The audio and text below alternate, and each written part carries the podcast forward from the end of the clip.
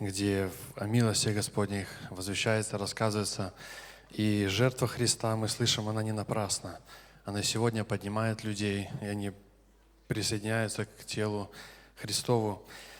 А, хотел бы делиться сегодня рассуждением, словом, которое несколько дней тоже есть в моем сердце.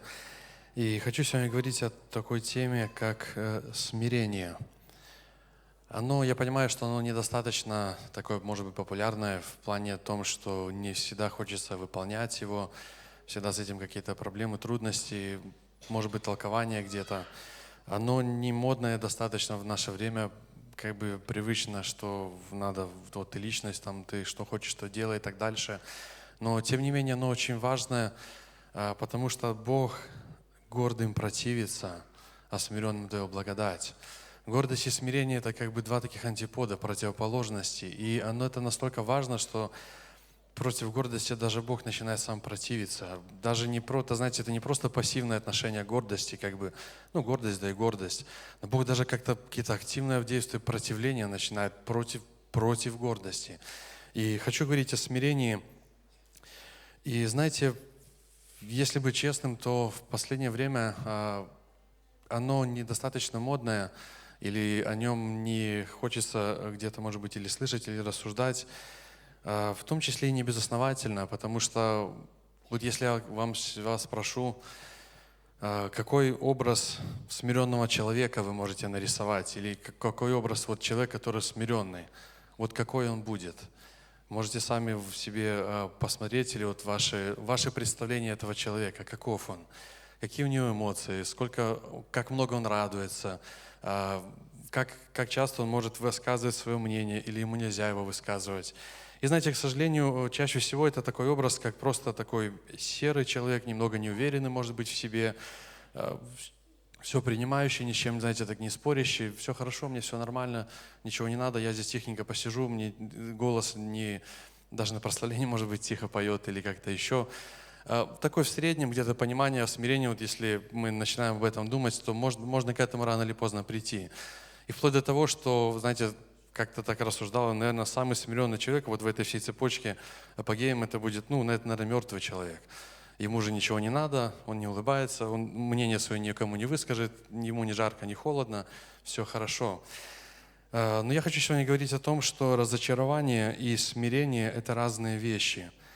Подавленность и смирение – это разные вещи. Надломленность и смирение – это разные вещи. Слабохарактерность и смирение – это разные вещи. Лжесмирение и смирение – это противоположные вещи. Смирение определение, которое дают э, словари, это трезвое видение самого себя, это добродетель, противоположная гордости. Смирение – это отсутствие гордости и готовность подчиняться чужой воле. И, конечно же, хорошо рассуждать нам, христианам. У нас есть прекрасный замечательный пример – это Иисус Христос. И Евангелие от Матфея, 11 глава, 29 стих, он говорит очень интересные слова. Евангелие от Матфея, 11 глава, 29 стих – Иисус Христос говорит, возьмите иго мое на себя и научитесь от меня, ибо я кроток и смирен сердцем, и найдете покой душам вашим. Христос говорит, научитесь от меня, ибо я кроток и смирен сердцем.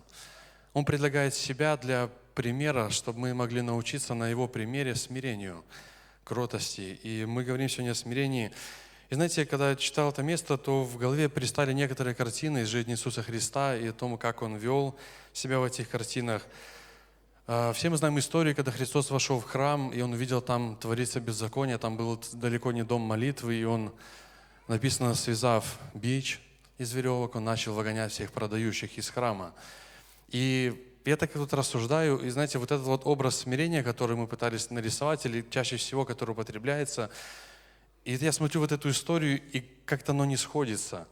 Как-то Христос вполне себе целенаправленно берет, связывает бич, он не просто его нашел, он написано, он его связал, то есть было время подумать. Это не было просто импульсивный какой-то поступок или просто такое эмоциональное какое-то действие. И он целенаправленно делал.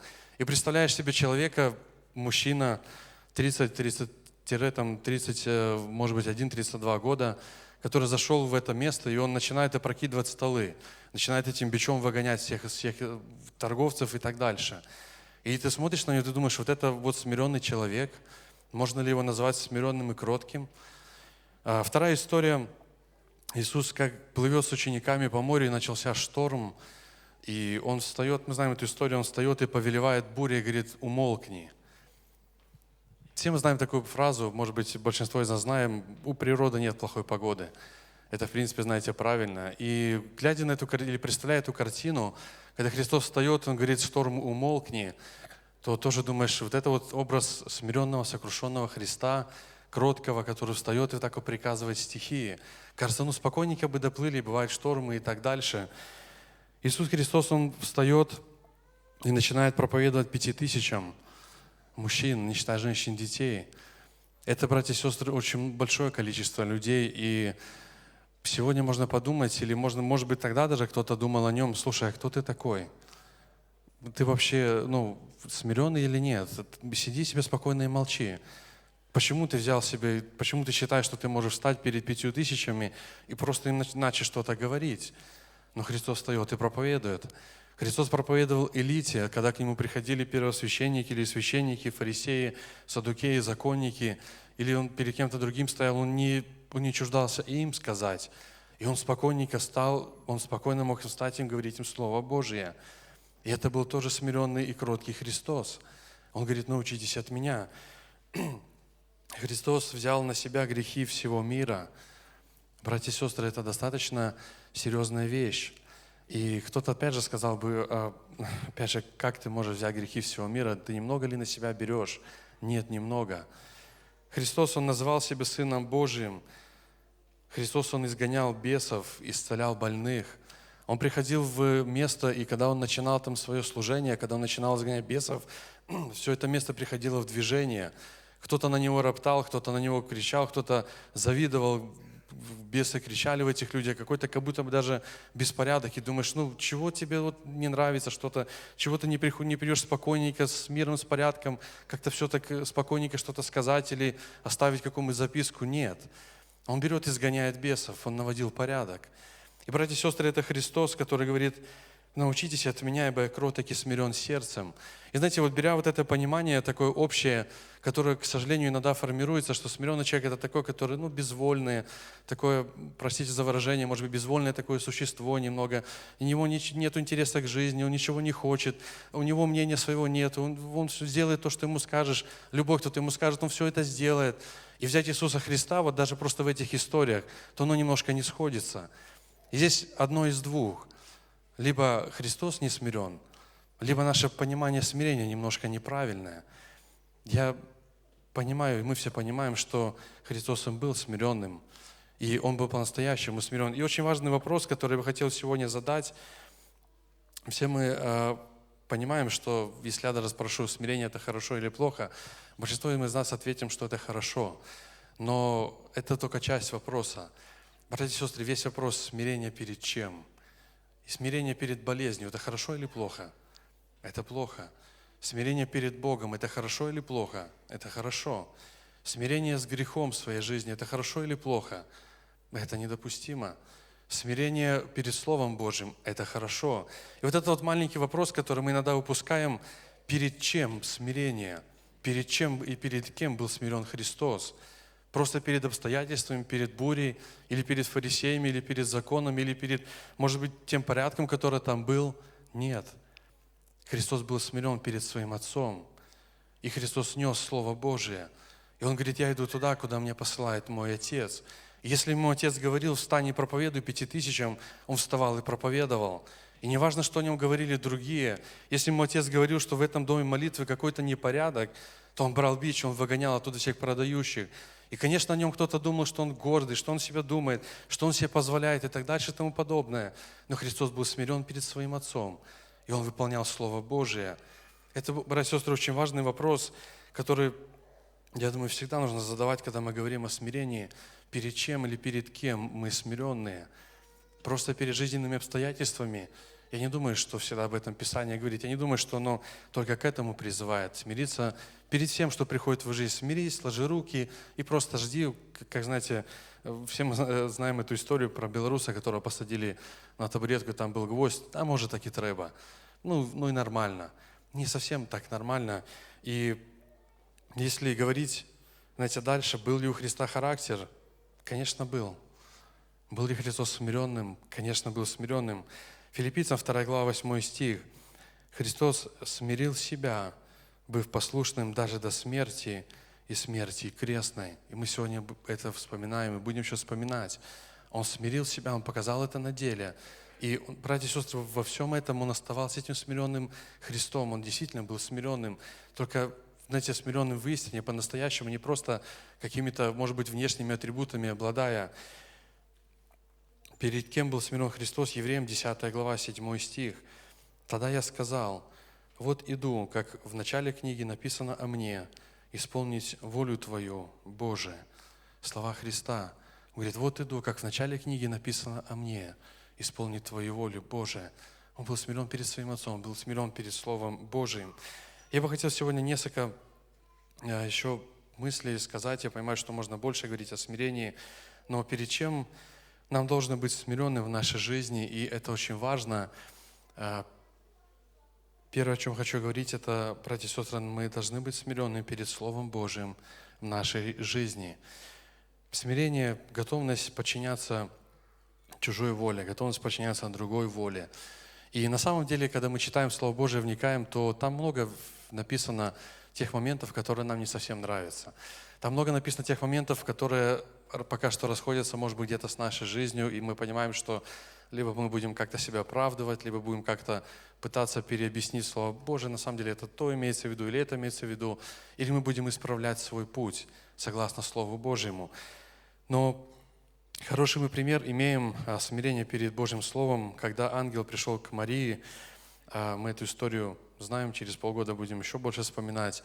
И он ей сказал, радуйся, благодатная, ты зачнешь в чреве, родишь сына, и так дальше – она говорит, а как это будет? Я даже мужа своего не знаю. И такие, знаете, по, сути, вполне себе разумные вопросы в голове у молодой девушки, которая приходит с такой вестью. И она эти вопросы задает ангелу. И такое, может быть, суматоха у него в голове. И ангел отвечает, что сила Всевышнего сойдет на тебя. И рождаемое оно будет наречено Сыном Божьим.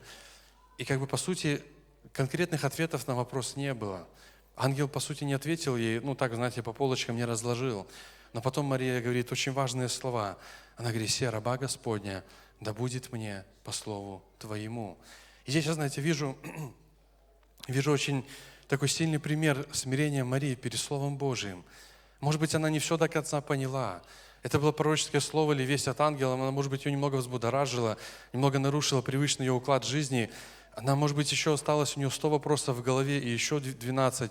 Но она просто смирилась и говорит, я раба Господня, да будет мне по слову Твоему. Как часто нам не хватает вот этого понимания, вот этой простоты, когда мы читаем Слово Божие, когда мы вникаем в него, и мы, может быть, читая какое-то место Писания, братья и сестры, может быть, не понимая, как бы, к чему оно приведет, или почему для Христа вот это важно ценно. Сейчас в мире как-то по-другому делается.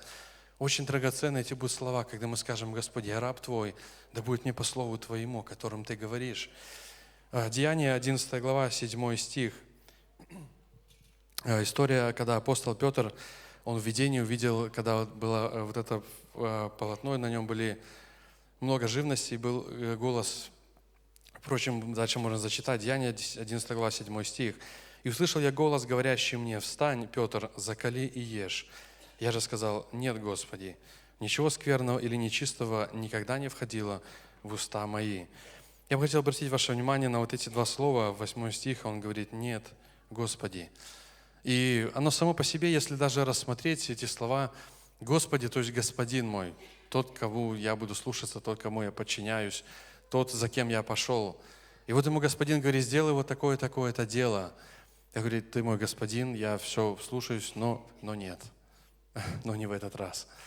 Оно как-то даже, Петр интересно отвечает, просто искренне, нет, Господи. И часто, знаете, такое за собой, может быть, в сердце, это, может быть, мы вслух не осмелимся сказать, что тоже часто в такой же ситуации попадаем, когда мы слышим Слово от Господа, мы слышим повеление, мы слышим побуждение, но если у нас внутри это Слово нет, Господи, ну я на это не пойду, я так, Дух Святой, я, я не могу, я, я не пойду говорить Ему, может быть, это не от Тебя, там, знаете, мы начинаем накручивать или оправдывать себя. намного превосходнее будет сказать, как Мария, «Я раб Господень» или «Я раба Господня, да будет мне по слову Твоему». Перед чем, братья и сестры, нам нужно еще смириться, и это жизненно важно, даже вечно жизненно важно, это нам нужно смириться перед незаслуженной милостью, которую нам всем оказал Господь. И план спасения, который Бог а, избрал, который Бог предусмотрел, умер Его Сын. И теперь Христос без золота, без серебра, Он всем дает возможность прийти и вкусить от, от, этого, от этой победы. Он дает возможность всем прийти и принять Иисуса как своего личного Спасителя и быть спасенным. Первый человек, разбойник на кресте, он, Христос ему говорит, ныне будешь со мной в раю. Ничего еще даже не успел сделать, не успел, не успел даже добрых дел натворить, не успел попроповедовать, не успел даже стихотворение рассказать. Он говорит, ныне будешь со мной в раю, потому что спасение, оно не зависит, от, может быть, от других дел. А, Евангелие от Иоанна, 13 глава, 8 стих. История, когда Христос перед тем, как идти в Гефсиманский сад, Он умывал, начал умывать ноги своим ученикам.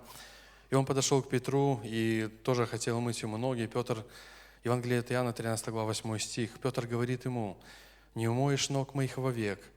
Иисус отвечал ему, «Если не умою тебя, не имеешь части со мною». И вот мы стремимся быть смиренными, мы стремимся быть сокрушенными, не много думающими о себе. Но есть еще очень большая опасность попасть вот в эту вот ловушку Петра, когда Петр как бы увидел, посчитал, что Христос это слишком, слишком высоко, чтобы он мыл ему ноги. Христос – это учитель, это Бог, это царь, этот Мессия, который уже был открыт. Петр уже понимал, что это Мессия. Говорит, не, Господи, ну не тебе мыть мои ноги. Может, кто-то другой пускай, но не тебе. Ты учитель, это я, может быть, тебе должен быть ноги или что-то подобное. Как бы не позволял служить Христу. Не позволял, чтобы Христос ему послужил. И Христос очень строго и очень ответственно говорит, Петр, если я не умою твоих ног, ты не имеешь со мной части вовек. Я думаю, эти слова они немного остудили Петра, они, наверное, любого бы остудили, потому что речь идет о вечной жизни. Он говорит, Петр, если ты не позволишь мне послужить тебе, если ты не позволишь мне, да, я Бог, да, я Царь, да, я Сын Божий, да, я Мессия, если ты мне не позволишь, чтобы я обмыл твои ноги, ты не будешь иметь со мной части. Братья сестры, если мы не смиримся перед незаслуженной милостью, если мы просто и не примем Божью милость в нашей жизни, мы не будем иметь части вовек с Ним – если мы не примем жертву Христа, если мы не примем Его служение в нашей жизни, то, чтобы Он нам, нам послужил, чтобы Он простил наши грехи, чтобы Он взял на себя наши грехи в том числе. И есть ловушка попасться, знаете, в такую обратную сторону. Есть гордость, когда, не, я не буду принимать. Но есть такое, знаете, назову его пересмирение, что ли, такое. Когда уже, не-не, я, я такой плохой, я такой низкий, я такой, ну нет, ну мне нельзя, ну, ну Господи, ну мне неудобно неудобно будет потом в аду кому-то. Но если неудобно, нам нужно просто смириться, братья и сестры. Он дает без денег, Он дает без какого-то выкупа, дает свою благодать даром, дает свое прощение даром. Нам нужно смириться перед новым статусом, который, в который нас Бог возводит, Он нас называет своими детьми. И когда кто-то говорит, слушай, помолись за этого человека, Многие, знаете, да кто, да я, да кто я такой, да чего я, может кто-то другой, может у кого-то там есть что-то, какие-то регалии, заслуги. Послушай, ты тот, в ком живет Дух Божий. Ты тот, кто назван Детем Божиим. Ты тот, в ком есть Иисус Христос. Это уже достаточно, что ты молился. Это уже достаточно, что ты прошел и проповедовал людям, что ты рассказывал благую весть. Этого достаточно, что ты мог быть в общении с Иисусом Христом. И нам нужно принять этот статус и не пытаться упираться, что, знаете, как Бог простил, нет, я, я все равно плохой, я все равно в это не верю, я все равно, братья нам нужно это принять. Нам нужно принять этот статус. А, смирение – это, к сожалению, не дар Духа Святого. Это, это, знаете, кропотливый труд и это работа. Было бы все проще, если в смирении это был дар Духа Святого. Пришел на какую-нибудь хорошую молитву, и Бог тебе дал даром просто, вот ты теперь смиренный человек. Но, к сожалению, не всегда так получается, и нужно работать над смирением. Есть, впрочем, два пути. Первый путь – это мы будем сами себя смирять и работать над тем, чтобы мы могли принять Божью волю в свою жизнь. И второй путь – это по милости своей Бог может нас начать смирять. А, за лучше первый путь, потому что когда Бог смиряет, Он уже дойдет до самой сути. И Намного лучше даже в партнерстве работать с Богом. Братья и сестры, в этом есть большие обетования в смирении. Бог дает смиренным благодать. Гордым людям не нужна милость. Гордым людям не нужно, может быть, благодать, потому что они и сами могут как-то справиться. Бог богатящийся отпускал ни с чем. А те люди, которые с жаждой приходили, которые были нищие духом, Он их обогащал. Если ты нуждаешься, если в тебе есть нужда в Господе, Он ее восполняет. Если ты смирился перед Ним, ты готов, готов быть в числе Его народа, готов быть в числе Его армии, готов выполнять Его Слово, Его, Его повеление, в этом будет большое благословение. Смирение, опять же, а, в наше время оно обесценено его неправильным пониманием, какой-то такой серостью, обаяковостью, но рассуждая сегодня, мы понимаем, что это не совсем а, открывает само это понятие. Смирение как противоположность гордости, как готовность принять чужую волю в свою жизнь. Смирение как готовность исполнить Божию волю. У меня, может быть, есть сегодня свои планы на вечер, но когда я слышу, Дух Божий говорит мое сердце, что нужно что-то сделать, или нужно где-то послужить, или нужно куда-то поехать, или куда-то пойти, вот здесь нам нужно свое смирение проявить. И Бог не забирает у нас эмоции. Бог у нас не забирает характер. Мы там кто-то, там кому-то нравится больше рисовать, кому-то нравится больше калькулятор. Бог это не забирает взамен на смирение. Нет, ты будь, будь многогранным, будь разносторонней личностью, только будь подчинен кому-то. И не бывает такого, что просто человек сам по себе, он будет либо подчиняться своей плоти, греховным началам, и просто даже, может быть, сам не понимая, что-то у него внутри заиграло, он просто слепо подчиняется, идет и грешит. Либо человек будет подчиняться Духу Божьему, либо он будет смирять себя для того, чтобы Дух Божий в нем мог действовать, для того, чтобы свои члены тела посвятить на служение Богу. И в этом есть очень большое благословение. Э, мы можем видеть, насколько это было насколько это сильно насколько это важно быть смиренным. У Павла было жало во плоти, и он трижды молил, это был муж Божий, которого Бог слышал, и мы не можем сказать, что Бог не слышал Павла, он трижды молил, но Бог говорит, довольно для тебя благодати моей, потому что сила моя совершается в немощи. Для того, чтобы Павла удержать в правильном состоянии, Бог даже пошел на такой шаг, и Он говорит, послушай, моя, чтобы ты не начал гордиться, чтобы ты не начал превозноситься чрезвычайностью откровений, в тебе будет что-то, чтобы тебя смиряло, чтобы ты находился в правильном состоянии, в правильной консистенции, чтобы ты был, чтобы я мог с тобой работать, чтобы ты мог мое слово исполнять, а не просто свои прихоти или идти, куда ты сам хочешь. И в Писании Бог говорит, под что нужно смириться. Он говорит, смиритесь под крепкую руку Божию. Смиритесь э, перед Богом. И Он говорит, я вознесу вас в свое время. Бог говорит, если мой народ смирится передо мною, взыщет лица моего, я начну действовать. То есть смирение, оно само по себе а, оно не рассматривается как отдельно. Опять же, повторяю эту мысль, уже завершая это небольшое слово. Братья и сестры, нам важно смириться перед Богом, перед Словом Божиим. И не просто, знаете, быть никем перед всеми, нет. У нас есть пример Христа, и мы понимаем, что он, теперь он очень хорошо вписывается в понятие смирения и, кроткости, и, и, и кротости. Он был смирен, но знал перед кем был смирен, знал, он чью волю исполнял. Пускай это даже кому-то не нравилось. Пускай это, его даже за это распили, из-за зависти его распили. Кто-то на него постоянно ходил, какие-то доносы делал, пытались его чем-то уловить, не хотели кто-то видеть, но он был смирен перед своим отцом. Он говорит, я иду туда, куда ведет меня мой отец. Писание говорит, за смирением следует страх Господень, богатство, слава и жизнь. Аминь, братья и сестры. Я приглашаю вас подняться для молитвы.